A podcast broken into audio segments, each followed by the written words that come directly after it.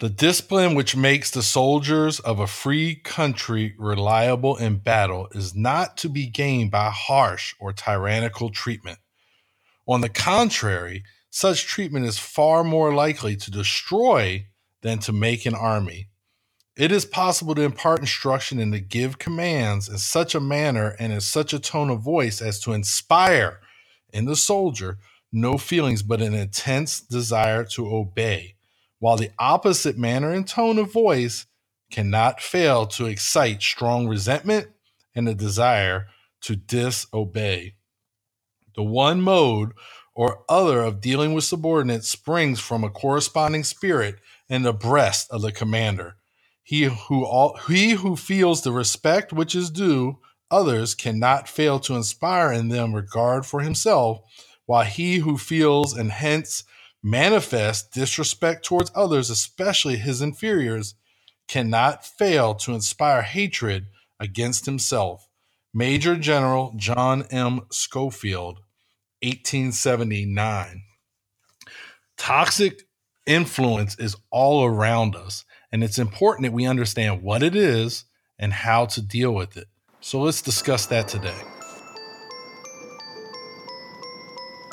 Welcome to the Instinctive Influencers Podcast, a show where influence becomes one of your tools for success. Now, here are your hosts, Brian Weber and Ed Haley. Hi, I'm Brian. And I am Ed. And this is the Instinctive Influencers Podcast. What you heard Ed lead in with was a quote from Major General Schofield. And I will tell you that uh, that couldn't speak any louder to me about toxic influence. And that's what we want to cover today's show about. It's a discussion that uh, Ed and I have had multiple times on many different levels. We've shared multiple articles and and just uh, books and whatnot to help each other out to understand what it is, not only to identify it in others, but also in ourselves, because we never you never realize when you may be one of those types of people. So let's uh, we're going to dive into this. Uh, we've got all kinds of good information. We're actually pulling from a couple different articles, and we'll we'll make sure we link those so you know where to find them, so you can actually find the uh, the content. What you got, Ed? What are we going to do? Well, I like to actually start because I want to I want to let the listeners know why is this so important. And uh, I was reading a book. It's called Tarnished by George E. Reed, and in Tarnished, he states that an estimated annual cost of abusive supervision from increased absenteeism, turnover, and decreased effectiveness exceeds twenty three point eight billion dollars to an organization. That's insane. That's a lot of money. And it's all because people don't know how to put their egos in check, as Jocko would say, or they don't know how to have uh, take tone down their pride a little bit and to be a little bit more thoughtful in the manner that they influence people. And to tell you the truth, I mean, I said it just a minute ago. I've fallen to the same thing. I, I mean, I've I've had I've been a part of a, uh, a toxic environment that wasn't not that I'm saying that somebody else created, no, that I created, and that's why I think this is so important that we talk about it. Um, and if I can help uh, organizations, myself, whatever, save money, that much money, I sure will every day. Yeah, you know, and I, have been on both ends. I've been in a, a, situation, a toxic situation, and I didn't realize what it was at the time, but the belittling, the uh, no matter what kind of effort you put in, it just wasn't a good enough effort. And um, and then I've been on the opposite side where I couldn't control my stress, which we're going to talk about a little bit. I didn't control my stress very well, and I I took it out on my subordinates. And of course, this was very early in my time as a leader, um, and and it can have a big effect overall. Uh, civilian, military doesn't matter. There was actually a study done uh, by Christine Porath and Christine Pearson where they looked at 800 managers and employees throughout the U.S. and Canada and 17 different industries to determine the reaction of those who were on the receiving end of incivility. And I mean, there's a lot of stats that came out of that study, but some of them that really stood out is 48% of the people in this study intentionally decreased their work ethic, ethic uh, because of incivility. Uh, 47% decreased the time spent at work. Uh, 38% decreased the quality of their work. 80% lost work time worrying about an incident or a, 63% lost time for avoiding just avoiding the perpin, person who is treating them with incivility or being toxic. So these stats are staggering. That's where that $23.8 million comes from. Because look at all this lost time, people avoiding, I don't want to go to work because of this person. And I've been there. I've sat in my car and, you know, we come into work and be like, all right, and then take a deep breath to get in to go to work and it shouldn't be that. You should not feel like that and uh, so that's why it's such a costly thing to allow toxic influence in a organization. That's you know and it's funny that you say that because you know those stats alone would want me to open my eyes to it and to try to uh, adjust whatever's going on. Because you think about that, that's over that's pretty much half of whoever was surveyed. Half that I mean, that's that's just unbelievable. And I'm hoping it was like a, blind survey and whatnot. But those are the types of things, though, that makes me want to continue on just with this show in itself. To let's identify this, let's look at solutions, and let's see where we can go with it to help others be better influencers and not toxic influencers. Oh yeah, I absolutely agree. And one of the things that really stands out to me, uh, Brian, is you know when organizations sometimes organizations recognize that they have a toxic uh, influencer or a toxic situation but hey that's my that's my go-to guy that's my go-to gal that's that's my worker. So they kind of turn a blind eye to it but they don't think about how it's making others around that person feel. They're creating that environment they're feeding that environment by well that's my worker so let me turn away from it. And they're creating a climate uh, where the toxic person thrives yeah, and and but that's and that's the problem though because what we're doing is we're enabling. We're enabling them. It's just like just think about it this way. It's just like somebody who's on drugs, right? If you continue to give them money so they can buy more drugs, they're going to continue. And that's what you're doing. You're giving them a uh, what we talk about yes uh, just the other day when we recorded the leadership capital paying the bill somebody else is paying in their bill and they're not getting any leadership capital so they're going in massive debt through this toxic influence. And I would tell you that uh, I I can't wait to you know finish literally finish this podcast of what we're going to talk about and then listen to it again so I can get something from it myself. Yeah, no, it and it's it's it's really ridiculous. So, you know, you got a guy and you know this person is belittling people, he's bullying people or she and you you allow it but then when something happens and somebody higher finds out about it, now you've put your neck on the line for what? Because it's a hassle to find somebody to replace that person with. All right, well now it's a bigger hassle because you may need to be replaced. So it's it's it's a it's it's a dangerous game to allow that kind of stuff to go on in your organization. Yeah, I, and I, I definitely think that the cost of it, of having to replace somebody or to help them get fixed, to me, uh, will be it, it, i think it's more it's worth it more you know? It's it's worth let's either replace them or let's help them out to become better. Yeah. And mm-hmm. versus you know what we talk about yesterday? If if you had two bowls i say yesterday but i meant you know before. You have two bowls you have what will i lose? What will i gain? Are you gaining by helping them or you're losing? And i'm telling you right there you're filling that lose bowl up and you're actually overflowing it. And the gain bowl well, it's sitting empty and it provides nothing. Yeah, no, you're you're completely correct. And then you got to look at the other side. So, okay, that's my that's my performer. I get it, but two people with 5 years of experience each just quit because of your performer. So now I got to replace two people, but I'm keeping that one. I'm keeping that one who's probably on the high end of the pay scale too. So that's that's another thing, but you know, there's other people to consider. More people are affected by it and they get frustrated. It's not just like, well, they're only toxic to one person in organization. You know, if, if they're toxic to one, if they're bullying one, if they're belittling one, they're belittling more than one. Oh, absolutely. So let's uh I guess this is this cues in where we we need to go ahead and jump into this article that uh, you found and you shared with me, um, and then we'll and also the other one that we're gonna we're gonna kind of feed off of. Also, uh, the article is called "Toxic People: Twelve Things They Do and How to Deal with Them." It is by Karen Young. Uh, we you found that on uh, HeySigmund.com. Yeah, yeah. Uh, make sure I link that below. But it really, you know, I mean, what I was reading when I read over this, uh, it it really helps out. So I'm going to start. I want to read off this very first uh, paragraph that I saw because I think this was. I mean, I felt this was important and a good lead in to everything we're talking about today. We have all had toxic people dust us with their poison. Sometimes it's more like a drenching.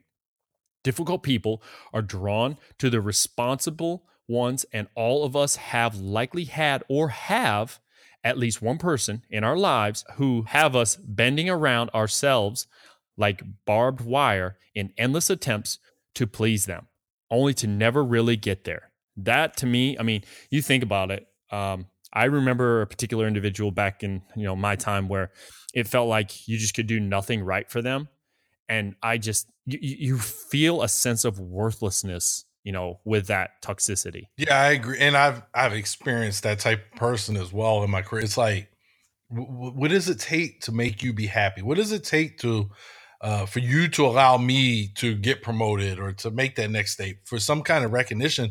You don't want to just come out and say, "Hey, look at me! Look, I'm doing this," because everything you did, you know. Um, uh, I'll give you a really simple example. We had a lot of supplies in a in a cabinet. Well, I organized them, you know, like things together.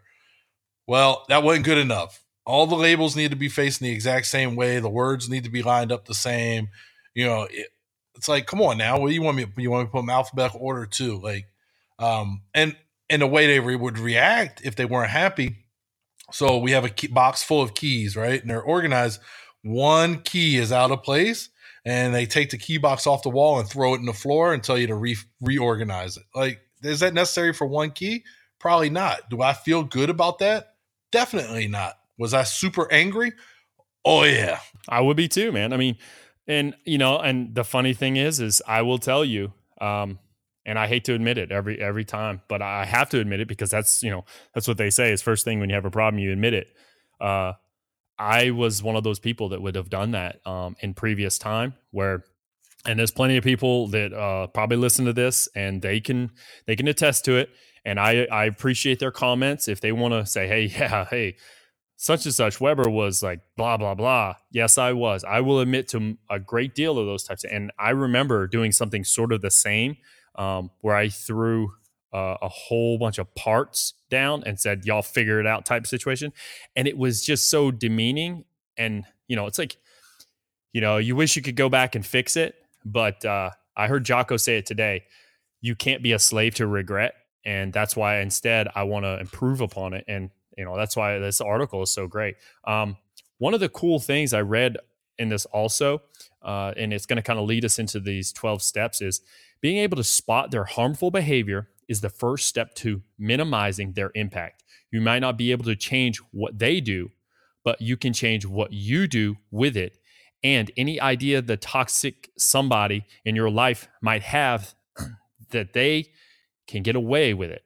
Uh, it's that's a that's a key thing. It's being able to identify that toxicity. Um, some people can, some people can't, and they think, oh, that he's just being this or he's just being motivational. Uh, I don't think so.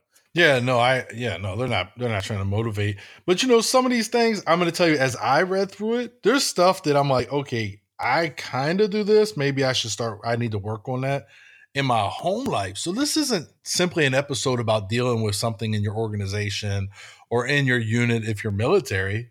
This is stuff you could deal with at home too. Now, do you manipulate your kids to get them to eat their broccoli or Brussels sprouts?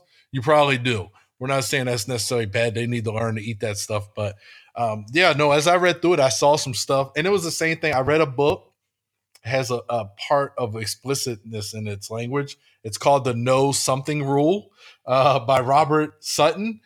Um, when I read it, I was like, "We call it the we'll call it the No Butthole Rule." The No Butthole Rule. Excellent book though. And when I read it, I was like, so I was reading it because I was dealing with somebody I thought was that, and then I was like, "Oh wow, some of this is is me. Like, there's some things that's, that, that I need to work on because I fall in these categories." And I've heard a lot of people who've read that book say they didn't realize that they were a butthole till they read that book. You know, and that's a good thing. You know, self self observation that's a key piece with anything that you do, especially as an influencer and trying to improve an improve in an organization. It first let's turn it on self, and then let's go out because if you're trying to fix somebody else, you might want to make sure put yourself in check first. That ego thing, that pride thing. Uh, it's funny. Um, one of the other one of the other articles that we're gonna cover that uh, I I've used in the past, um, I shared it with you, is Toxic Leadership in the U.S. Army. It was written by Colonel Denise Williams uh, back in 2005. Well, it was funny. The first time I read this, I was like, this is amazing. Then I turned it into an NCOPD. For those of you who are not familiar with NCOPD is, that's a, a non-commissioned officer professional development. And it's just like a, it, it's some type of training that you go through to help everybody out. Well, what I did was, is I brought all my non-commissioned officers in. I said, hey, here's this article. I printed every one of them uh, a copy of it off, stapled it together, put a little piece of paper uh, with it, and I said, I need you to go through this. I need you to do two things. One, I want you to identify it, you know, as many of the characteristics in here, and we're going to talk about those characteristics, as many of these characteristics in here that identify of you. Then I want you to identify as many characteristics of an individual that you have felt to be toxic in your life. Well, when I pulled them together, we didn't go over the individual they felt was toxic. We actually, I tr- I wanted to spin it. So let's let's concentrate on self first. And I mean, it was funny. I mean, not funny, but I mean, it was eye opening to see how many of them like really put in the effort to identify themselves as being toxic in some point or way. And I mean, it was we spent, I would say, an hour and a half going over, if not two hours, uh, I couldn't tell you the exact amount of time because we were actually talking about it for quite a while, and it was two hours. Well, no, that's you're talking about. You're talking about. You're talking about us. I'm talking. I this is before we I ever did it with you and that group. Oh, okay. I actually did this. I did this when I was a platoon sergeant with you know, and actually, no joke, we were down range. We we you know we bent we bent the knee, took a knee for a moment to, to be able to help our organization, and I, oh man, it was. I learned a lot from it and it helped me as a leader, as an influencer, to help them.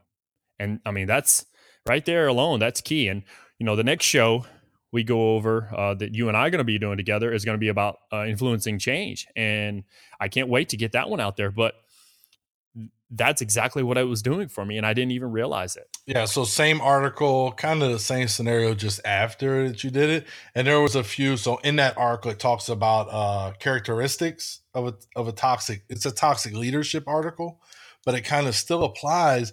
And then there were types of toxic leaders, and that's when I was like, wait a minute, wait a minute, this has been me. Like, and it's not necessarily a bad thing completely because there's a leader in there, you know, the I'll do it myself leader or the, you know, you have a uh, inferior leader, a leader who's not that great and you cover up their their lack of greatness to make yourself, you know, you just do it yourself and now they still look good because you're carrying their load.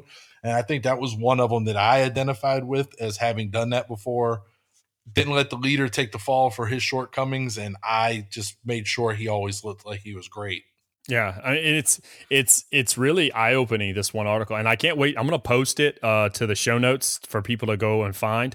I'll actually I'll find the link. I'll pull the link up and I'll put it in there. But it is eye opening not only when you go through the personal characteristics, um, and I'm going to rattle those off a little later, but also when you go through the types of toxic leaders, like you said, um, we're going to always refer to the types of toxic influencers, but it's the same thing. It's interchangeable. And I mean, some of the things like the absentee leader, the paranoid leader, the busybody leader. I mean, when you go through it, and then it explain it's not it just doesn't say okay this is what it is no it explains what each one is and you're like wow that might be me i show those kinds of traits how do i fix that well, that's great because what we're doing is we're going to cover that with these 12 steps we're about to go over. Let's start off with uh, step one, number one. You want to read it, Ed? Yeah. They'll keep you guessing about which version of them you're getting. They'll be completely lovely one day, and the next you'll be wondering what you've done to upset them. I I think that that one's a that one's a good one because I've seen it and uh, I've been accused of that one. So I told you right away, right? One that I've Uh, some days I'm I'm in a great mood, and some days I don't have a monster, some coffee maybe. Um, and and that change of attitude sometimes there's not uh explanation to it, you know. Oh yeah, and it's you know it's funny. Um, I also like to label that as bipolar. um, I've I've I've done some uh, diagnosis on people saying, "Man, that dude's bipolar." Well, I, who knows? Uh, I can't say that. I'm not a doctor, but it's it's really insane how we think we're pleasing someone, and then all of a sudden they just literally drop the hammer on us, and you're like, "Whoa, whoa, whoa! What is going on here? Why are you treating me like this?" You know, uh, and it will right here.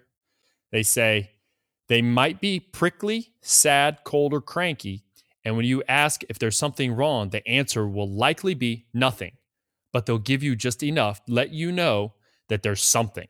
I mean, I don't know how many times that I would talk, and I was like, "Yeah, there's something a little off about you, Joe." And I, am Joe. I'm just using as an example. That's just a name, but nobody particular. Um, but and that's it. You know, it's like you know there's something off about them because yesterday you guys were like best friends and you're talking, you have a good time, but today it's like this person literally gave you the cold shoulder and they don't want to be a part of you or they don't want to be a part of what's going on. And it's i mean it's it's almost damaging to a relationship it feels at times. Yeah so early as a uh as a married couple my wife and i that was a thing i think you see that a lot in marriages too like are you okay? Yeah i'm fine. You know and they kind of want to brush it off. Um but we've always been pretty open about like if something's bugging us we have to get it out there because it, it, can be damaging, like you said, in your personal relationship. So then same thing at work. Now, sometimes I will tell you this is when I when I'm guilty of it. If you're the offending person and I still haven't had a moment to cool down, then I may be like, hey, I'm I'm good. There's nothing wrong. Now later, uh, and I've probably done this with you. I'll come to your office and we'll have a discussion. But I, you know, you want to be able to cool down. So I, maybe I'm just justifying my my uh, toxic uh, influence at times. And this one, this is the main one where I know I fall into. Oh yeah, and you know, um, with that, I remember uh, multiple times where I may have done something or treated somebody a certain way, and then and then I became aware of it, and I thought to myself, "Wow, that was really messed up with me. I need to go talk to them." Uh, it, I've done it with you, and I've done it with uh, multiple other people there. You know, at the organization I'm at, I've done it. But I, you know, the funny thing is, is I wasn't so self aware of it until I became a more responsible uh, leadership roles, and it's it's really grabbing your pride and saying, "Hey, listen, I need to do this." Uh, there was one time we've talked about him before. Uh, Steven, you know who I'm talking about uh, he made me really mad and I popped off at him. Well, there was a time before that that he actually was kind of disrespectful to me. And so I went and I, I kind of lit him up a little bit and said, Hey man, you need to be careful. Like if we're to do, if you're to be like that, let's close the door and let's talk. But don't you ever do that in front of people again, because that, that creates that, that, uh, that disarray, you know, that, um, ruining the power base that we've talked about before. And so the second time this happened, it wasn't really that that happened. It wasn't bad, but I, I still popped off because I was in a mood, I guess you could say. So I went to his office and I said, Hey, listen. And he automatically snapped straight up, went to parade rest, and, and just kind of like, okay, I'm in trouble. I said, No, man, I need you to sit down. I have to apologize to you. I should not have reacted that way in that manner. You deserve better. And I need to be more aware of my actions to make sure that you get what you need. And I'll tell you what, he and I have had a, a great relationship ever since. I wanted to get him on the show um, previously, but uh, he he already left and whatnot. So I was kind of like, oh man, you know. So I'm still working on you know trying to figure out a way to maybe get him on the show because I think I think he would be a fun person to, for us to talk to. Um, but you know, so let's uh let's dive in down below that in that article where it talks a little bit about um how to deal with it. You wanna you wanna give us some insight on that? Yeah. So if your attempts to please aren't working or lasting for very long, maybe it's time to stop. So this is what I talked about this next piece. Walk away and come back when the mood is shifted. And this is key. I think this is key to remember uh, for you as an influencer is you're not responsible for anybody else's feelings. So if they have done something unknowingly, or if you've done something to hurt somebody, ask them, try to talk about it, and need be apologize. But you shouldn't have to guess what did I do, and it shouldn't be a whole. Well, what did I do wrong? Why are you upset? What what did I do wrong? Why are you ignoring me? What did it shouldn't turn into that because one, they should be adults enough to say, "Hey, here's what you did," and it may be a miscommunication, a misunderstanding. So, um, yeah, and maybe it's just time to hey, all right, Roger, I'm moving out. Exactly, and that, and that's a great way to go about it. It's you know what I've got to let this situation uh, de-escalate. I've got to allow somebody to think about what's going on. Maybe they will, maybe they won't, but at least you know what to do and you can think about it and and and possibly help yourself for the future. Uh, either repairing this relationship if there's something wrong or not. But walking away is probably one of the best answers for many situations. Now, somebody might say, well, yeah, but there's still going to be t- issues. I got you. There are going to be issues, but at least what you didn't, you didn't escalate it into something that would turn into uh, words of regret, right? And yeah, we, we shouldn't live in the uh, live as slaves to regret, as Jocko said when I listened to this more. But at the same time, you really don't want to turn into an argument or where you're slinging, you know, basically you're slinging lead at them, they're slinging it back. Um, verbally and you're just like walking away and you're like wow that was not productive whatsoever how did i just influence them um, how did they just influence me uh, we probably will never have another relationship uh, is solid again yeah no i think walking away and just let let both parties cool down um, super important it's funny so in my personal life my wife and i we have symbols we have signs and i mean we've been married we've been married quite a while now, so over 15 years. We recognize. So pretty much, uh, when I was dealing with my toxic leadership problem uh, with the guy that liked to throw things around, if I came home and went straight to the Xbox or the, I think we had a PlayStation 2 then. Um, if I went straight to the PlayStation, she knew I was trying to decompress. I would go take my frustrations out by like tackling people on Madden. And for her, it's if she curls up with a book in the living room and it's quiet, then she's she's calming down. That's her thing. Uh, back when she was a smoker, she would go outside, but you know she's quit smoke. Thank good smoking uh, for a number of years now. So thank goodness for that. But yeah, you have to have those signs and cues. And so in the workplace, it still works. You get to know your employees well enough to know when they need to decompress. And sometimes you may have to look at them and say, "Take a walk and come back, and we'll talk about talk about it." that means you need to be a bigger person as the supervisor. Exactly. Yeah. I couldn't I couldn't disagree anymore. You couldn't disagree? Wait. I said, no, I said that wrong. I couldn't agree anymore. um, you know, that was uh, I mean that's a that's a good point uh, to be able to just to walk away and to see that. So let's uh let's travel onward. Let's go to number 2. Uh this is they'll manipulate. And this, I mean, manipulation, we've talked about it in the past on uh, the discussion post with our closed Facebook group, which, if you're not a part of it, I'm going to go ahead and throw a cue in right now.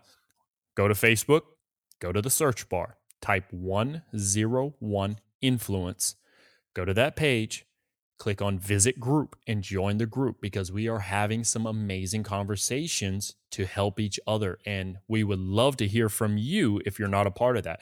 Uh, but with that, we talked about the difference. Uh, do you remember? We, it was some time back. We talked about the difference between influencing, inspiring, and manipulating. Yeah, absolutely. Yeah, I can't wait to do the, the do the show on that because that was that, that was the the topic we had talked about. Well, hey, we want to definitely do a show about this, so that's going to be a fun one.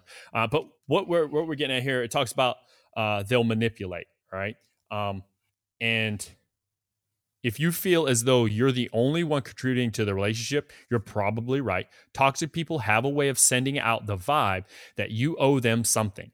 How many times, uh, Ed, have you ever felt like somebody was acting like you owe them something? In our career field, I've I've I've experienced that a lot. Like, um, and I'm so I'm a little outspoken on that. Uh, I'm quick to tell you I don't owe you anything um, especially when it's time to write an evaluation. When it's time to write an evaluation, it's like you just because you feel like I owe you something, that doesn't. I'm going to give you what you deserve, and we'll move on from there. But uh, I'm not giving you what you think you deserve, and you're not going to manipulate me into that because I, I, I don't owe you anything. Um, So that yeah, no, I've experienced it quite a bit actually. Yeah, and and it's there's nothing worse than that feeling that where somebody actually tries to make you feel like you owe them something. You know, uh, I mean, I've been in situations where uh, somebody has made me feel like I owe myself. I like that. Like you owe yourself more. I like that. But when somebody says, "Well, you know, I've done old blah blah blah for you. You owe me your best." Whoa, whoa, whoa, whoa. Why are you automatically trying to toot your horn to get me to owe you? You know, that's a that's a toxic influence, and you don't realize it. You know, um, and you know sometimes you know what's crazy is sometimes people do that in their marriages, and you're you're like you're literally on the cliff of the the D word. You know, when you start throwing around language like that. Oh yeah, yeah, absolutely. I, you know, it just popped in my head. I'm, I'm thinking about this and and manipulating. It says they also have a way of taking from you or doing something to hurt you and then maintaining they're doing it all for you. So I remember, you know, when we get our first evaluation, what did they used to tell you when you got your first evaluation as a sergeant? When they give you the little the number rating. Uh, don't worry about it. It's your first. You want it to be bad so you can increase from here. Yeah, it's giving you that room. For, I'm giving you room for growth. No, you're not doing me a favor because you're not giving me a fair and honest assessment of where I'm at. But they would tell you that all the time. And that, that just stood out to me on this manipulate. And I, am sure it's not meant, and it's an old um, armyism that that's what it, you're supposed to. Oh, you can't get the best because then you have no room to go up. You know, you have nothing. You can only go down from there. Um, so th- yeah, I just thought about that when I was reading this manipulation. Oh, absolutely. Yeah, it's funny you say that because you know, and that's why uh, um, I don't know how you feel about it, but um, I, am gonna I'm gonna throw that army stuff in there on understanding evaluations. I like the new system in a sense because you're forced. You can only give so many top ratings, and to tell you the truth, I wish it was even more restrictive. I wish you could only give somebody at the next level down, and then everybody else falls in the third level or they're the fourth level. Um, and to me, you know, because it's basically for those of you who don't know, it's most qualified, highly qualified, qualified, and not qualified. Well, not everyone's going to fall in not qualified. There's there's a slim few. Uh, definitely people that we are probably referring to uh, as meeting these characteristics that we're talking about today. But qualified, that means you're you show up, you do your job, and you show up. People mistake in that, and they automatically assume that that means, oh well, I'm not good enough. No, it just means you show up. You know, highly qualified. I think you know that one I think it's overused. It's it's our back in the day one one we called it, uh, where you were the top block type person, highly qualified. That means you've you've gone out of your way a little bit. You know, you've done your job, but you've done a little bit far and above. And then that most qualified thing, uh, that that means you're the cream of the crop. You're the top person. You're the top dog, whatever it is. You are really establishing yourself within the organization and, and your ability to lead, develop, motivate, all those things. Um, the funny thing is, is we're restricted to 24% for that most qualified. I personally feel my own feeling is I think the highly qualified should be restricted to only 26%. That's 50%. So only 50% of an organization I think should only be within that first area. Now, my own personal way of viewing it, that's kind of what I do. Um, because I don't think everybody in an organization is the most qualified or the highly qualified. I agree, but I somewhat I don't know. There's got to be a better way. I think there's a better way that we just haven't figured out yet. Because, so I'm gonna tell you, I was not in the top 24 percent, and I don't know. I, I think it's just because the number was so limited, though. So they're like, "Oh, you're not 24 percent," but if there was a 25, you'd have got it. And I, so to me, that's just not I think it's it's got sounds like a cop out. Yeah, I think it's got to be a different way. Well, you've got top twenty four percent uh, bullets because we use bullet format. You've got bullets that say you're top twenty four percent. You just aren't top twenty four. But that's that's a different topic. Um, so how? What about the manipulator? How do we deal with the manipulator? What do you think? Well, uh, I like what this article says, and uh, I will exp- I will uh, expel further upon it. But it, what is written here, what she wrote here was, you don't owe anybody anything if it doesn't feel like a favor, it's not. Uh, I heard uh, I was listening to Gary V the other day. I love I love listening to Gary Vaynerchuk, uh, and I mentioned it on the previous podcast. he said, when I give somebody $20, I look at it as a gift. I don't, they don't owe me anything back. I love that attitude. You know, um, I, I just don't see how having that feeling that you owe them something is positive in nature. So that's why you have to get in your mindset that I don't owe them anything. The only thing I owe is to myself and my and and, and you know what? It's funny. I say my subordinates. I owe them the best me, the best influencer that I can be. To me, that's that's your answer.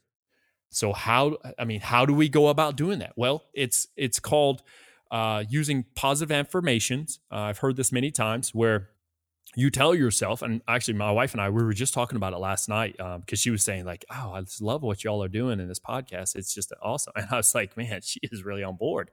Um, but I was telling her about, like, you know, I learned about positive affirmations and how those types of things help us uh, see a brighter future, visualize that, you know, future in a manner that we know it can come true.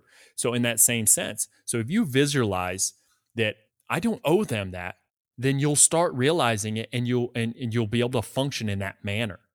But if you tell yourself, I owe them or I've got to work hard because I owe them, you will never break that mold or that habit. So you have to constantly be like, you know what, I don't owe them anything. I just need to be the best me as possible and help influence others. Okay. Yeah. No, that's I see it. And I think it's just I think we're doing it right now.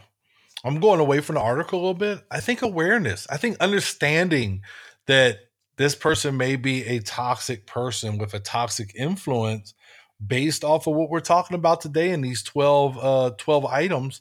I think that the manipulation is a big one with um, the best way to prevent it is to recognize it. Yeah, absolutely. So let's move on. We're going to jump into our next one. Here it is. We're a little over 30 minutes into this show and we're only at number th- number 3. uh, they they won't own their feelings. Ownership. That's what I'm just going to I'm going to strap that title to this one. Ownership. So let me read what she has right she's written here. Rather than owning their own feelings, they'll act as though the feelings are yours. It's called projection as in projecting their feelings and thoughts onto you. For example, someone who is angry but won't take responsibility for it might accuse you of being angry with them. It might be as subtle as, Are you okay with me? Or, Why are you angry at me? Or, You've been in a bad mood all day. I don't know how many times I've heard that before. Yeah, no, I've definitely. Uh, it's not me, it's you. That's that's what I get from this. It's not me, it's you. I'm not the problem. I'm not angry. You're angry. You know what I mean? Like, and and that one definitely. You've been in a bad mood all day. Well, there, a lot of times it's because they're in a bad mood and they're trying to like deflect it. You know, put that shield up. And now it's no, no, no. You're in a bad mood. I'm not. Yeah, exactly. And and, and that's it. it. They're not taking ownership of their own ego, pride, feelings, and they're creating this shield in front of them. Yeah, no, I 100% agree with that. Yep. So how do we fix it? How do we or how do we identify it to uh, for a cure? Uh, you you gotta be clear with them. You gotta be upfront. Be really clear on what's yours and what's theirs. If you feel as though you're defending yourself too many times against accusations or questions that don't fit, you might be being project be you might be being projected onto. You do not have to explain, justify, or defend yourself or deal with a misfired accusation. So pretty much again, we're back to recognizing it's happening in order to deal with it. I do believe it's recognizing, but there's another element there. It's communication. Communication is key. Communication to establish that this is my foundation. This is what I have. This is what I see. What are you seeing on your end? And then you talk through it. Communication uh, will help you through this is basically that's what she's saying. And, and i have to agree with her because sometimes you have to be uh, you have to be that that i wouldn't say criticizer but more like you're basically you're reflecting their feeling or their their attitude verbally. So you can say this is what i'm seeing. Oh yeah. No that that's yeah no that's an excellent point. So you let's move on to uh let's move on to number four they'll make you prove yourself to them because this one I've I've I've been a victim of before. And uh, again, as I read reading this article, so many things I was like, wait a minute, I remember this.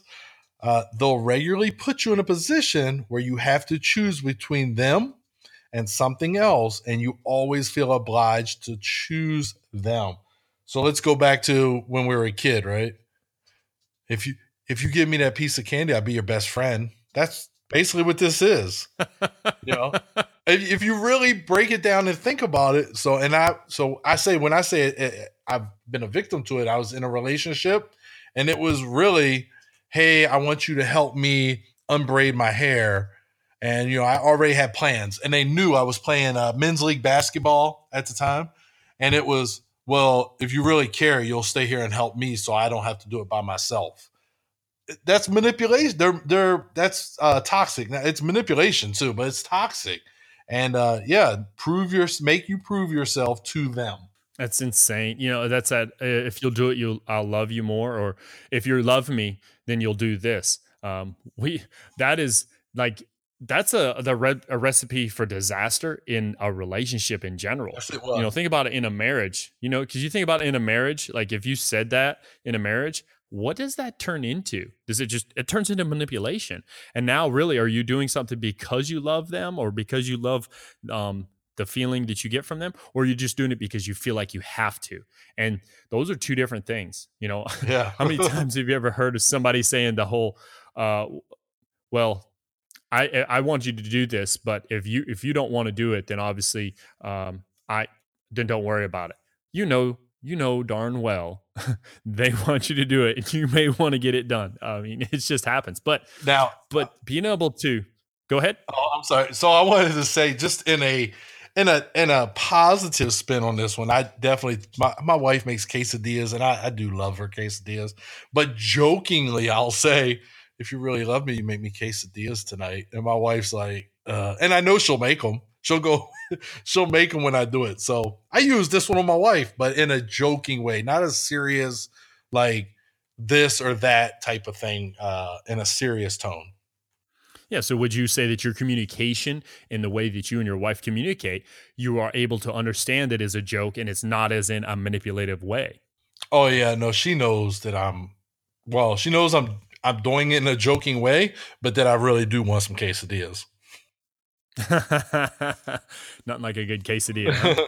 but let's uh, so let's think about this.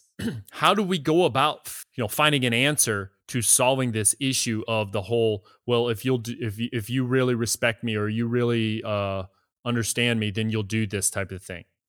Oh, that's that's a good point. I think it's getting beyond the feelings. I think it's getting beyond the feelings that really you don't owe them, um, and that unless it's something that's gonna you know, life, limb, eyesight, as we say in the services, uh, then it's not as important as it made out it's made out to be. And I mean, you just have to realize that what you have going on might be more important than what they seem to think is more important.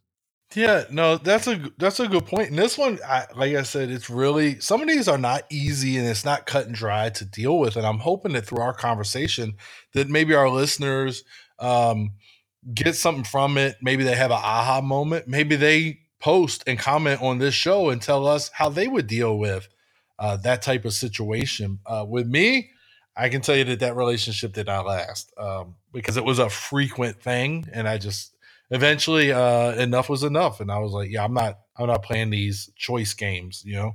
You know, it's funny uh, you said that. It's like it's not easy to always get an answer to some of this stuff. Well, I want to go back to that uh, Colonel Denise Williams article uh, I went straight to page 15. Uh, people can also find this uh, if they want to, you know, search it. But at page 15, it, it, talks about what effects does positive leadership have, and I love right off the bat what she goes into with this. It says if toxic leadership can be identified, can it be cured? If superiors and senior leaders take appropriate action, perhaps they can mitigate the negative effects of toxic leadership. The appropriate action on the part of the superior is good leadership itself. Leading, mentoring, training, and educating in a responsible, honest, non toxic manner may be the best way to combat this phenomena of toxic leadership within the U.S. Army. And we can replace U.S. Army with group, whatever, it doesn't matter. Perhaps if toxic leadership is not rewarded by the system, the superiors and the Army let's go ahead and replace Army once again to any type of organization, uh, then perhaps it will cease to be so prevalent. With that point made, good leadership certainly exists in the Army or any organization, but is difficult for it to have a positive impact on toxic leadership due to the lack of knowledge and understanding. If the Army system is not aware, the leadership is not either. Thus, further research and then education is the first necessary step for good leadership to have a positive impact. Wow. I mean, right there alone, that falls into your key statement that you'd love to throw out, Ed. what is it? Lifelong learning. and that's it. It's how do we educate people on that? And and that's what and that's why I like that that article and I shared it so many times um, uh, from Colonel Williams is that that right there that is an article that gives you all the signs, symptoms, everything so you can better educate yourself and be more active in that role. Just like what we just talked about with that point of number 4 that you'll you'll make your uh, they'll make you prove yourself uh, to them. If you can identify that that's what they're doing and they're trying to manipulate you, maybe you can reverse that by understanding it and instead saying, you know what? No, I don't owe you anything. Um, and I'm not doing this because you want to manipulate me. I need to do this because it's either the right thing to do or it's going to better the organization in a positive manner. Yeah. And I, so I think something that's really key too. Uh, you know, we do a lot of reading and we read a lot of leadership books. So when you read this article, you can make this article flip over into the civilian sector, just like when we read you know, if we read Simon Sinek, we can take what he says and make it relevant into the military leadership style and the challenges that we face. So w- when listeners go and they look at this article and they use the link that you provide, you can make these things make sense. Now there may be onesies, twosies that don't make sense because it's strictly a military thing, but I think that the article is a good educating tool and it'll help people recognize some of this stuff. Yeah, I have to agree with you on that, but, but at the same time, I'll disagree because I think even anything that's specific army, people can use that in their organization. I mean, Echelon Front showing it right? Yeah. How they're going about. Um, if you look at other consulting agencies, there's a ton of military based consulting agencies that have been built coaching, all that, that have been built, and they are literally standing on the foundation of what the services has provided them. I mean, that's what I, I really believe that what we're doing with this show is that thing. We have we feel like we have learned so much that we want to share it, but at the same time, we want to get feedback so we can learn more. And that's what it's about that lifelong learning you talk about. Yep, absolutely. So let's get into number five. What do you got? Yeah.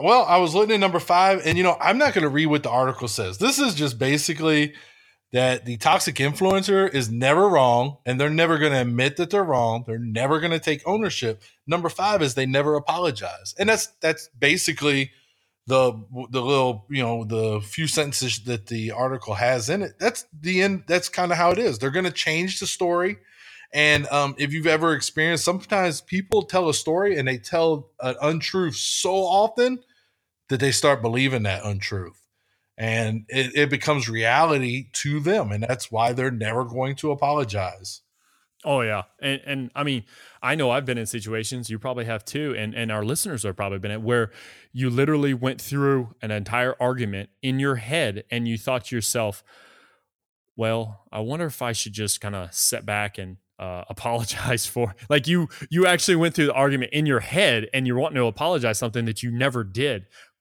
But that's, I mean, to me, I think that's a realization you know you're, you're reflecting upon what your f- thoughts feelings are and how you want to convey them um, but at the same time how many times have we uh, dealt with a person that got argumentative or they got they, they were uh, very toxic in nature and they did not apologize and all you wanted to be able to forgive them or to have that forgiving feeling was an apology of just say hey i shouldn't have used that tone Maybe not the message, but the tone. Or, hey, I really shouldn't have said or called you that.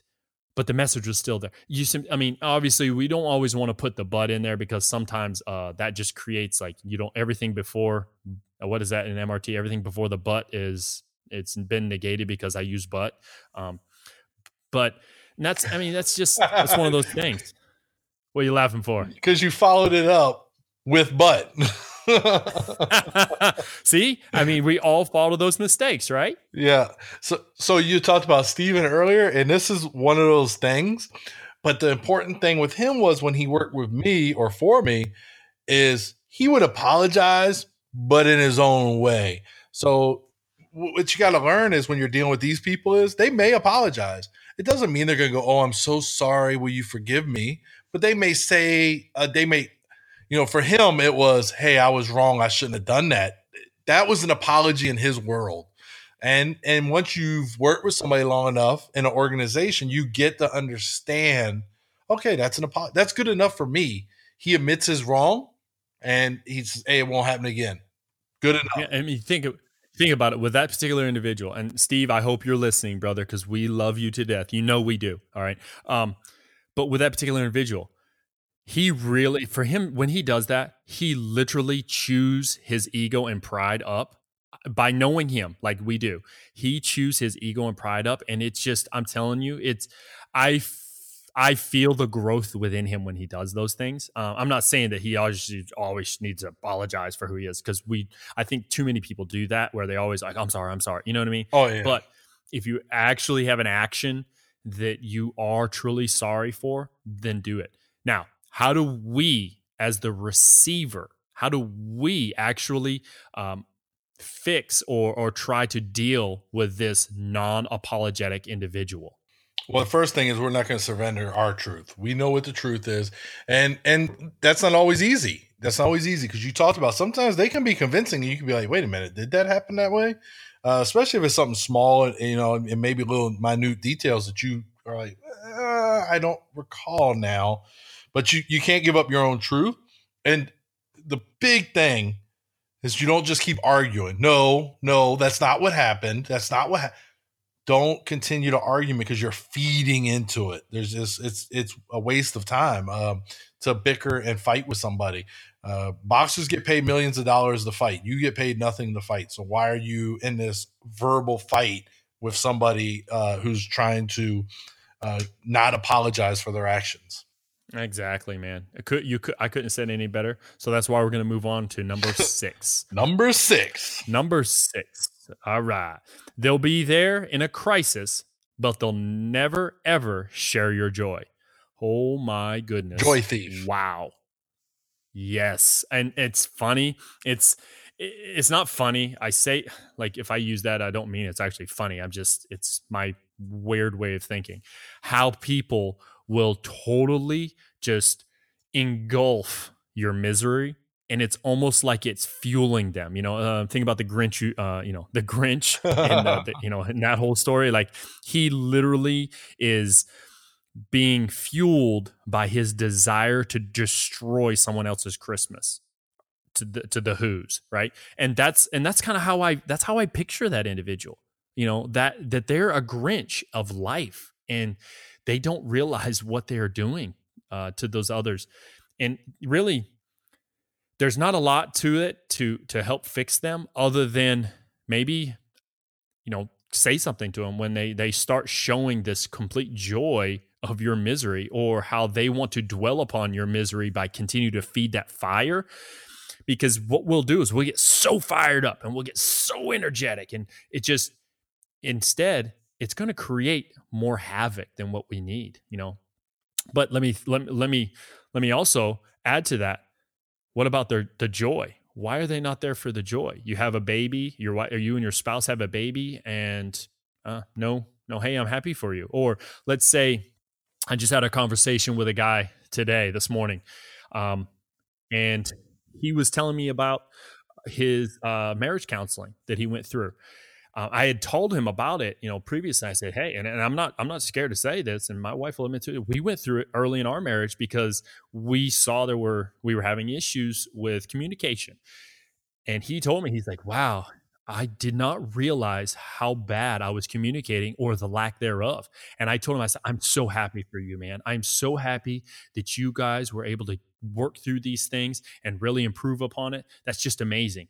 And I'm telling you, man, you, uh, you should see the delight on his face when we were talking about it. It was like it was like a new world had opened up to him, and he was just he was at peace. Really, that's yeah. So I those are good things to share with people too. But so I, this one is absolutely to me. You talked about MRT or Master Resilience Trainer earlier. This is the joy thief. This is the well, I don't I don't like seeing you so happy because I'm not happy right now, and, and they got to try to. That's why they're not there in a crisis. They don't want to see you happy.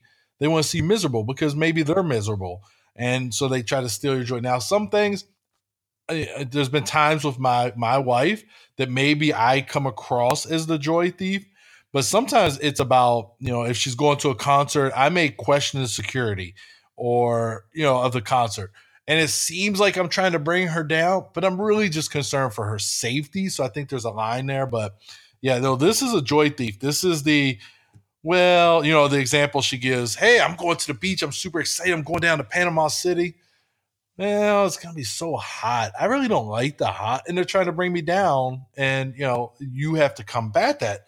But how can we combat that? Well, I have to admit that I have to. I agree with the author here when they're when she's stating that you know you don't need their approval. You don't need someone else's uh, ideas behind it or or their feelings towards your feelings.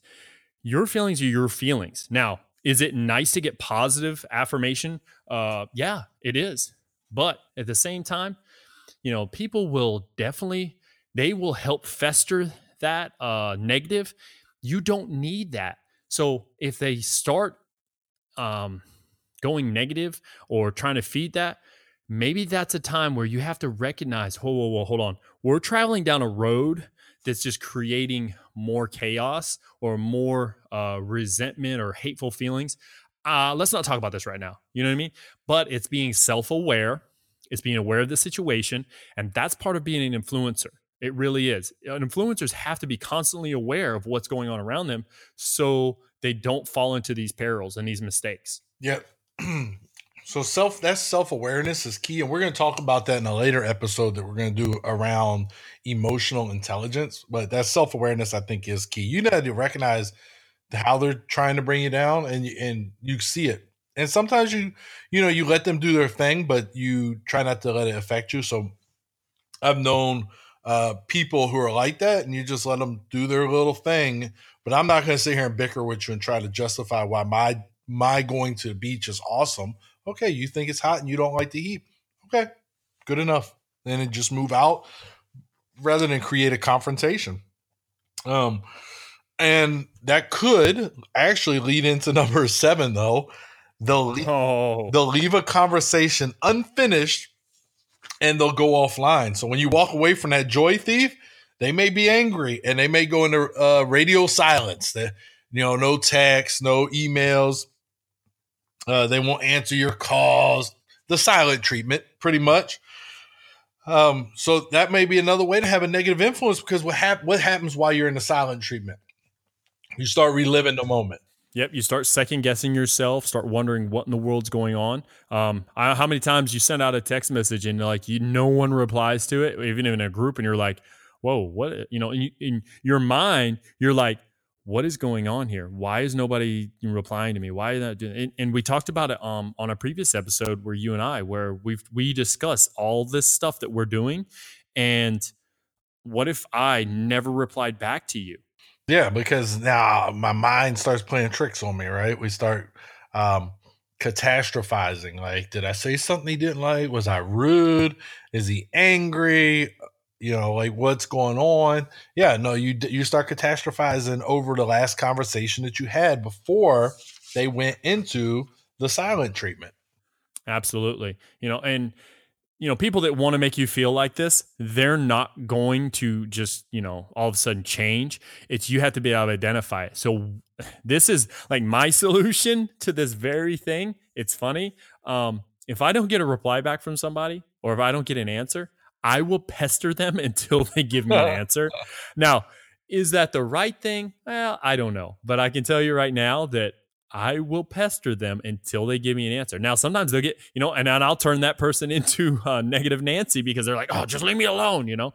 But that's, I mean, to me, that's my solution. Um, I want an answer. Uh, if I'm if I'm sending you a message, please reply back. But you know, some people they just don't think. Well, that didn't require an answer back. Well, how do you know? Did you did you clarify? Yeah, no, I'm the same way. I'm I'm more of I'm going straight to the source and be like, hey, did I say something to offend you? Because if I did, I really didn't mean it, and I'd like to understand what it was. I'm kind of an in your face kind of person like that sometimes, especially if it's somebody whose relationship and um, whose presence in my life I value. Like my circle is small. I have a small, true like away from work circle. Now at work, I can be a social butterfly, but my real circle is small. So if you're in it, I value that. And if you go into radio silence, uh, then then I have to be confrontational. I'm gonna tell you, it worked out one time for me because so my daughter is an adult and she went full radio silence on me. And what it was is a text message that I sent her to let her know I wouldn't be calling her that had an error and she's expecting this call and waiting on it and the message got an error that I didn't notice on my phone. So she never got the message. I thought it was sent and miscommunication led to radio silence. So I I finally got her to answer and I said hey what is the deal? Why are you not answering my text? And we figured it out. We were like wow it's so silly. Uh, I think it was like 2 weeks we didn't speak because of a communication error. So yeah, that confrontation thing, it, it can work out. I know where it can go wrong too, but um and then so we're talking about text messaging this which leads us perfectly into number 8, Brian. Oh, before we go to number 8 though, I I loved your answer on that with uh, you and your daughter and to me that exact I'm going to read the last sentence about that in just a second, but that to me shows your investment in your relationship with your little girl. And I call her your little girl because, you know, she'll always be a little girl. That's how we look at it. But here's the sentence take it a sign of their investment in the relationship if they leave you out there for lengthy sessions. It's a sign. So let's go right into number eight. What do you got for me? All right. So this is they'll use non toxic words with a toxic tone. So we're talking about text messaging in my situation with my daughter, not with her, but we don't get tone of voice. We don't get inflection in a text message, right? So if they're using non-toxic words in a text message or with a toxic tone, they mean them in a to- you don't get that message like you would in front of uh in front of them. And you know, these some of these are some common uh things we've heard in the military. Like how many times has anybody said, uh, what did you do today? Were you just in your office watching television? You know, they may not mean it. What did you do today? So there's different ways. So if I come in your office uh, or we're walking out at the end of a busy day uh, when we work together, I say, "Hey, what you do today?" Well, I taught this and this and this. Okay, that's a good tone, right? But if I say, "What did you do today?" Now I put a negative spin off of my tone, and I'm really saying, "What you do today?" Just sit there in your office looking at your coins. So that tone, right? That tone is so important, and and today's society, it's lost you don't get tone in a Facebook message. You don't get tone in a text. What do you think? Uh, you know, I love that. Um, I uh, I was just thinking about this uh, an exact phrase, and I'm going to give it in two different manners in my tone. Here's here's the first one, and this is the positive side: is Wow, I bet you really earned your paycheck today. yeah, right.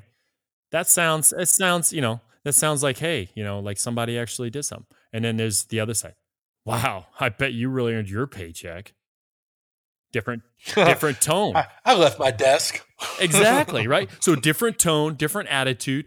How we convey our our uh, message is crucial. And th- once again, I'm going to keep saying this. It's upon the communication of the influencer and the influencee. Influencee. I don't even think that's a real word. I just made it up. Um, I'll have to look it up.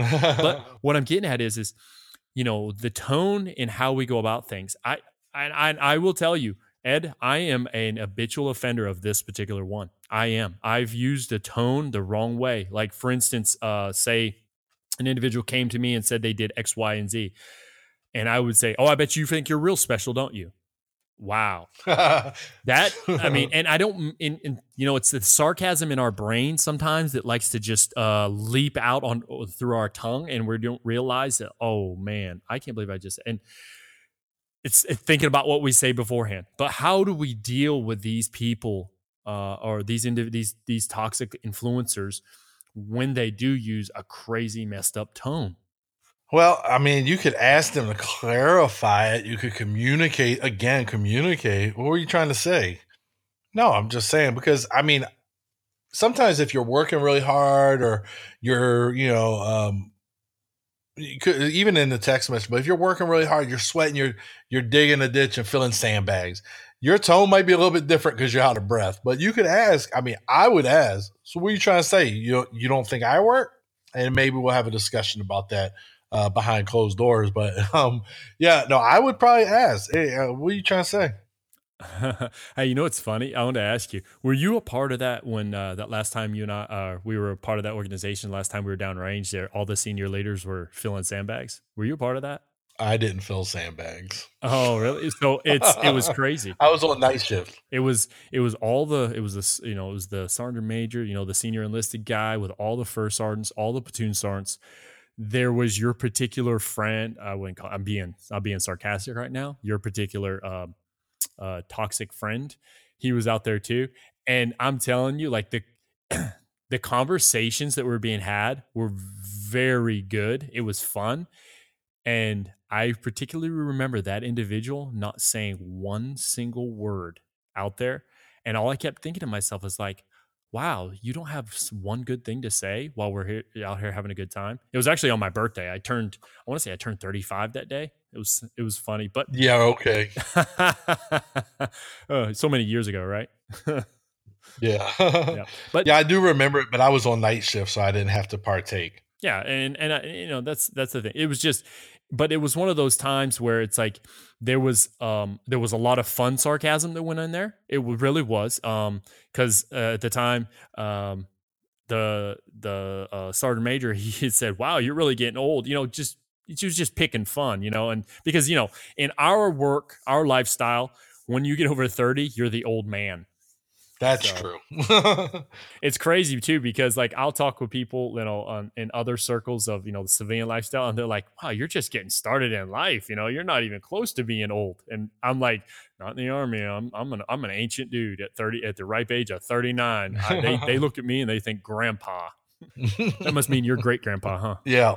Not yet. See I, how you use that in a non-toxic. I see how you use that in a non-toxic tone. yeah, non-toxic. I felt toxic I can feel the venom. All right. Oh. Number nine. Number nine. They'll bring. Or, They'll bring. you go oh. ahead. Wow, it's like we're we're we're on the same level, huh? We must be reading the same article. We're excited about number nine. yeah, they'll bring irrelevant detail into a conversation wow. Does that speak volumes? Yeah but if you if you read a little further i'm thinking wait a minute this is the majority of the marriages. It says when you're trying to resolve something important to you toxic people people will bring in irrelevant details from five arguments ago. So it made me think about and i'm not saying just the women because the men do it too right? Well you remember uh when we had that other argument? So that immediately clicked in me that this is like a marriage thing. This one here, I don't know. I'm gonna tell my wife she's a toxic influencer tonight. No, I'm not gonna tell her that. I love my wife, and I don't want to sleep in the spare room. Uh, yeah, my friend, you were fixing to get in trouble. but so bringing stuff up that's irrelevant to the conversation, stuff from the past, because you're trying to fight, right? So I'm trying to fight you off, but hey, and, and it doesn't have to be an argument. Hey, you remember when you hid so that you didn't have to fill those sandbags like that's irrelevant at this point in the conversation yeah let me let me give you an example um, that i relate this to that i think really correlates to the same thing let's say all right Oh, this should be good. Oh, wise words of Weber. Ooh. Um, no. so let's say uh, somebody gets in trouble at the organization and what we do. We counsel people, right? And then we have a corrective action. But then something else happened, totally different uh, from the first action. but then we counsel them again and then we tell them well we're giving you uh, this punishment for last time and this time. Whoa whoa whoa. We're not supposed to do that. They've already been punished or they've already been uh, they've already been trained on how to fix themselves in the last one. You don't include the same you know the you don't bunch these problems together to create this massive problem when they maybe they were probably two different things you know? One time is maybe they forgot to read something uh, and and uh, let's say they forgot to read something and distribute it out to somebody. The other thing is they were late to formation. Those are two I'm, i do not care what anybody says those are two different problems with two different solutions. You do not correlate the both. And that's where i get that from is bringing that irrelevant details in. You're painting a picture of somebody being worse than what they are and that is truly toxic influence. Absolutely. So would you say that you're you're arguing about something old rather than dealing with what the issue is currently? Yeah, you don't have any ammo for your fight that you're trying to create and that right there alone just says that one one one of a few things. One, you're not observant of what's going on. Two, that you are a negative Nancy, as I like to call it. And three, you hold a grudge and that's what that means, really, is you're a grudge holder. And grudge holders will hold things over your head forever. And that's, to me, you know, I, I made mistakes. I've made some pretty big mistakes in my time uh, on this earth, you know, and I do not like to have something bringing up one of those mistakes that I've already learned my lesson from and I've tried to improve upon. Um, how do you feel?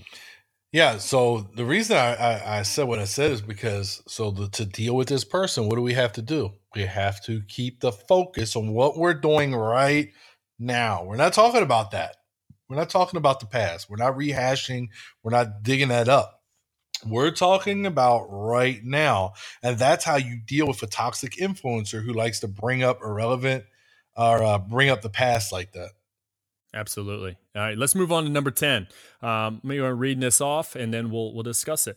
All right, so number 10, they'll make it about the way you're talking rather than what you're talking about. Okay, yeah, so they lose focus. They're, they're, they're, they're focusing on the tone, how you're saying something, right?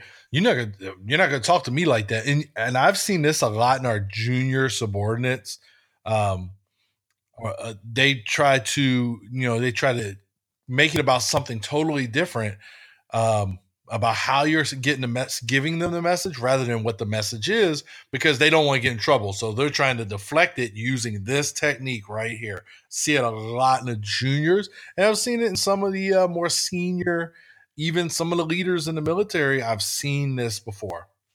Oh yeah. And you know um i i would tell you uh many moons ago when I was uh, a young young sergeant, uh, I would make the mistake of chewing into somebody but slinging out curse words left and right. And I don't know how many times that I would do that and somebody's their their automatic reaction not is nothing to do with the situation. Their automatic reaction to me was you're not going to cuss at me. And you know, I'm I'm glad I've transitioned from that because to me um, I, I felt like that was in it was it was not productive to to you know just slinging out curse words at people. And instead uh, I've I've found myself using different uh, vocabulary to be able to identify exactly what's going on.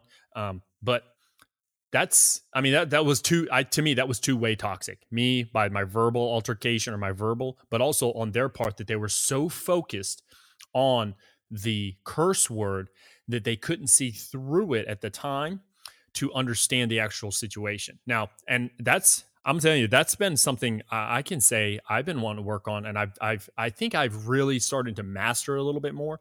It, if somebody is just throwing out these rants at me, and they're, they're, you know, they're just going off the handle with words that I just don't want to hear.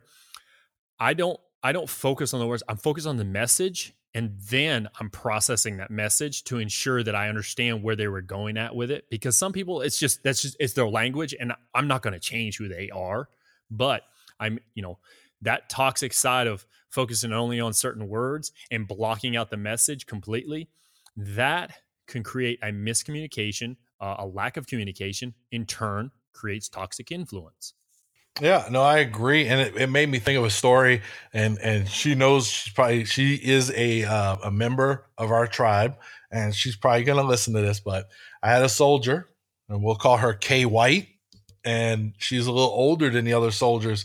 And so I yelled at her with a group of soldiers the way I would yell at a 20 year old. And she came in my office and she said, Can I speak to you, sir? And she came in and she's this is exactly what she said. I know I was wrong. I admit I was doing wrong, but sorry, I'm a little older than the rest of them. So I just didn't like the way you spoke to me to tell me that I was wrong. So she acknowledged that she was wrong. So she got the message and she just fixed it. And then, you know, I thought about it and I was like, yeah, no, I was wrong and how I delivered it because she is a little bit different than talking to a 20 year old. You know, this is a 30 plus year old woman. I always mess with her, call her old lady. I'm a little, a lot older than her, but, uh, so I, I actually appreciated that. And then on that profanity thing, you can change it because I had a warrant officer named Poke who uh, would definitely slap me on my back every time I use profanity. And I got a lot better under her guidance with that. And I'm actually pretty thankful for that. Oh yeah. And and it's funny because really what you just gave us was the solution to that issue. The solution was is she did she decided to approach you in private and talk about it.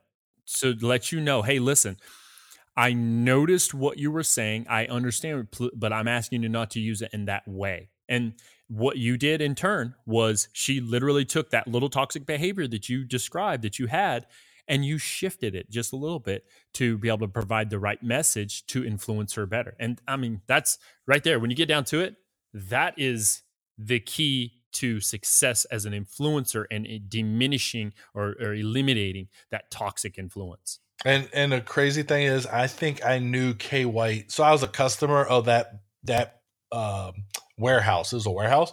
I was a customer, so I knew her kind of in passing, but I really didn't even know her at this point. Like you're talking about my first th- 30 days of being her uh, not immediate supervisor, but her immediate supervisor supervisor. So you're talking 30 days or less and she was comfortable enough to approach me with that. And I always mess with her. We I tell that story every time I'm around her. I saw her right before I left uh, Kentucky, and I know she's listening. And I, I, still today think about that message every time uh, I'm going to speak to a group. That's great. That's amazing. All right, so let's move on to number eleven. What is number eleven, big man? Oh, they exaggerate. This is another good one. Woo, you know, exaggeration. So I, I don't hold the door for my wife when she gets in the car, but let's just say that I I you know she expected that because she doesn't, and she'd probably be like, "What are you doing?"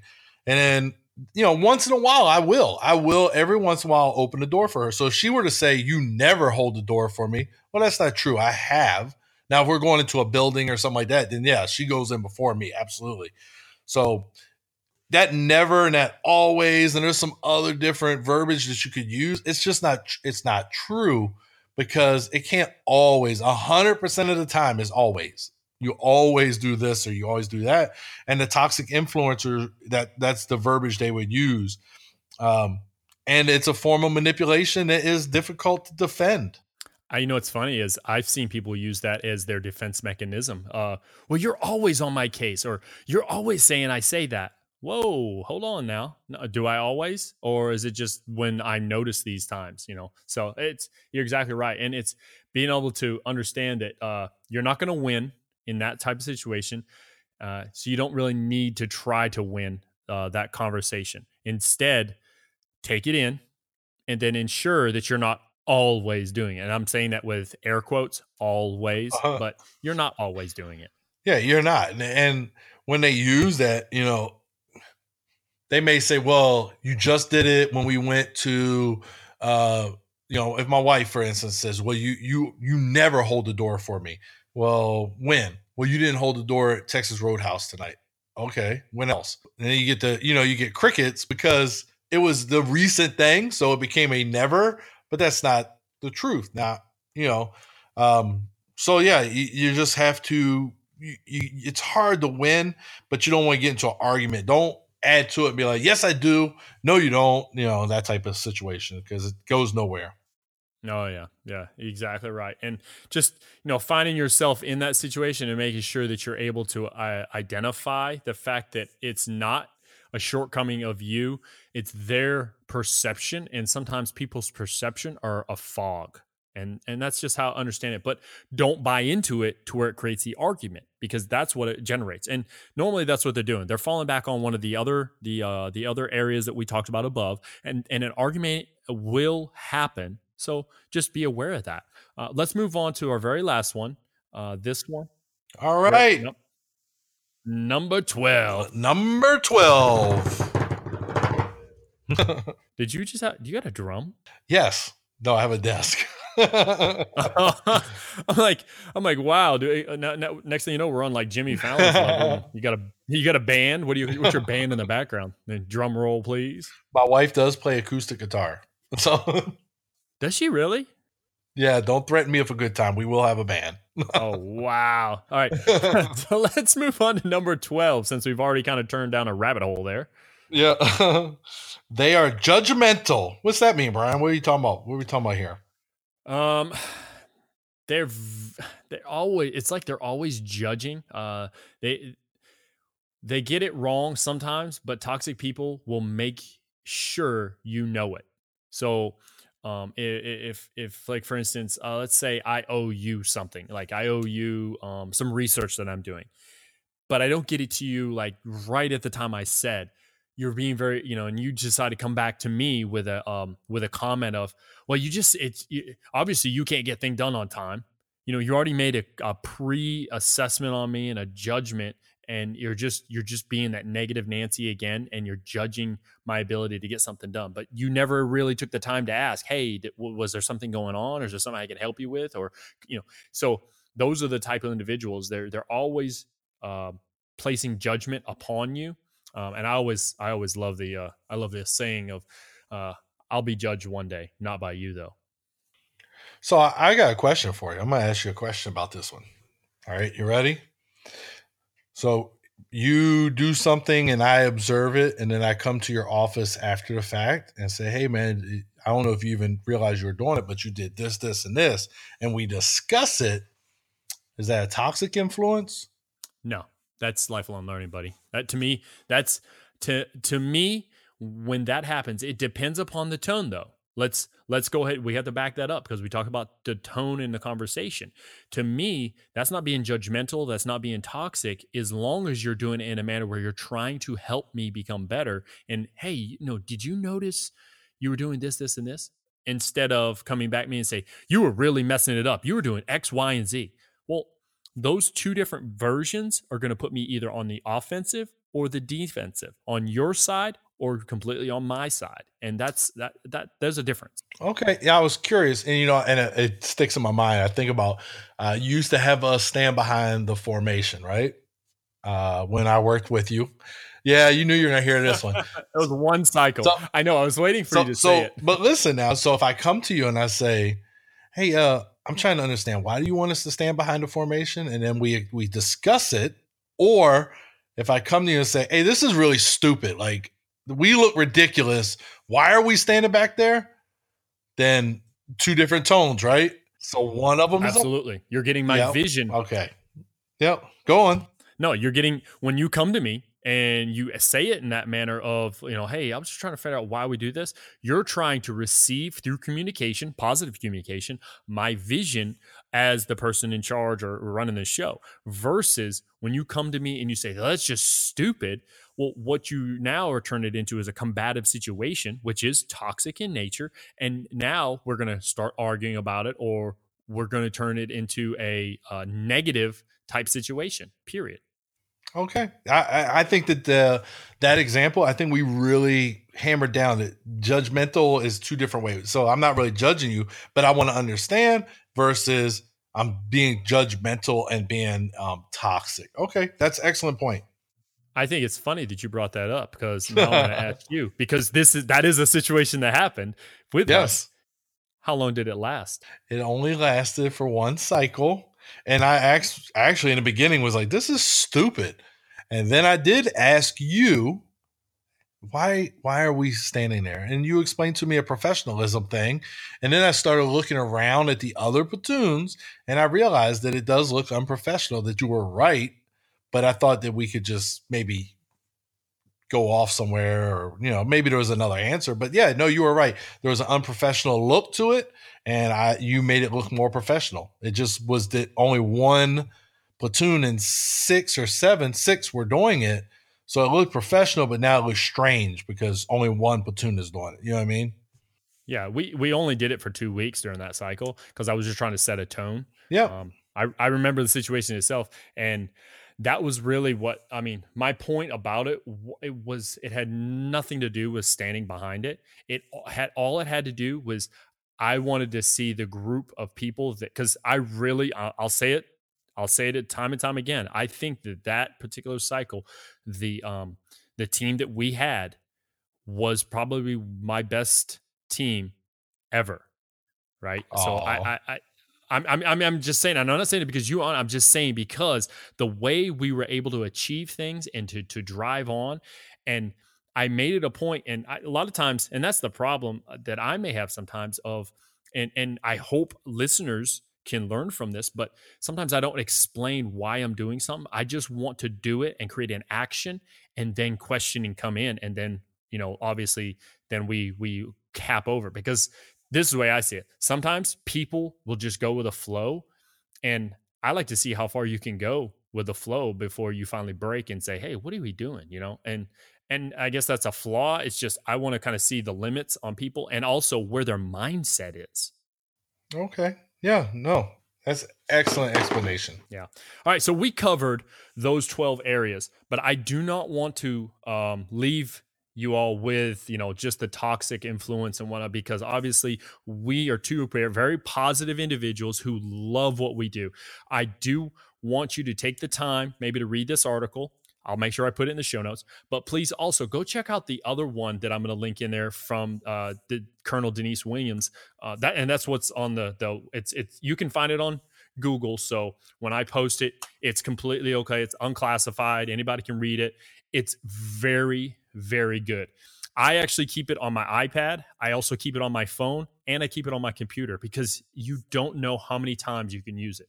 But with that, we want you to take the time to realize maybe some toxicities that you have in your life. What we've talked about here, but this is what I want you to go with we're gonna put a we're gonna put a question up in our closed Facebook group. So if you're not a part of that, you need to go be a part of it because we want to hear from you on this. But I want you to go through just like in the very beginning when I was talking about how I gave this article to a bunch of uh, my non-commissioned officers, and then we went over and uh, what are the the key areas they see in themselves. That's what I want to do with you. I want you to go over the the uh, the toxic leadership in the U.S. Army article that we're going to put in the show notes, and I want you to give us some feedback on what you think you fall into with the characteristics and the types. Myself and Ed, we're going to do the same thing. We're going to add in our information, but we want to help you look at the broader scale. And so what happens is is when you do this, you actually start self-identifying. Self-identification is the first step in this learning process of toxic influence. Because once you self identify, then you're more visual and open to see others and to be able to identify it, much like what we talked about through this entire 12 step article. What do you got, Ed? Uh, so I had one final uh, quote on the impact of toxic leadership. And this is by the Supreme Allied Commander and President of the United States, Dwight D. Eisenhower. You do not lead by hitting people over the head. That's assault, not leadership. that is, um, I, I don't mean to laugh, but that is so true. If you hit them over the head, they're just going to say ow and walk away instead of trying to actually conversate. All right, so we're going to close this out. But one thing I need you, me, myself, Ed, all the followers, all the listeners, we need ratings and reviews. This is what's going to help get our podcast out to people. So if you're not aware of how a lot of these different um, uh, platforms are for podcasts, the more ratings and reviews help spread the message because then they put you on like new and noteworthy or new podcasts you may like and things like that. So that's what we're asking for is go in there, rate and review us. Give us what you truly feel is is you know worthy of this show we need those rates and reviews we also would love to see you uh, make comments on our facebook page on our instagram twitter uh, Look us up on LinkedIn, like I said before. Connect with us because we're going to pump out as much content as possible uh, to help you become a better influencer. With that, Ed, do you have any last words? No, I think that we're good. I, I, will say that if you go in there and put some show, if you have some show ideas, uh, feel free to you know to get them to us. We can look them over. Um, also, so some of this we're to be we're trying to get more interviews lined up and we're trying to experiment with that and hopefully that we'll get some people in here who can help you become better instinctive influencers that's amazing so with that we're to end the show i am brian and i am ed. And this has been the instinctive influencers podcast. Thank you very much. Have a great day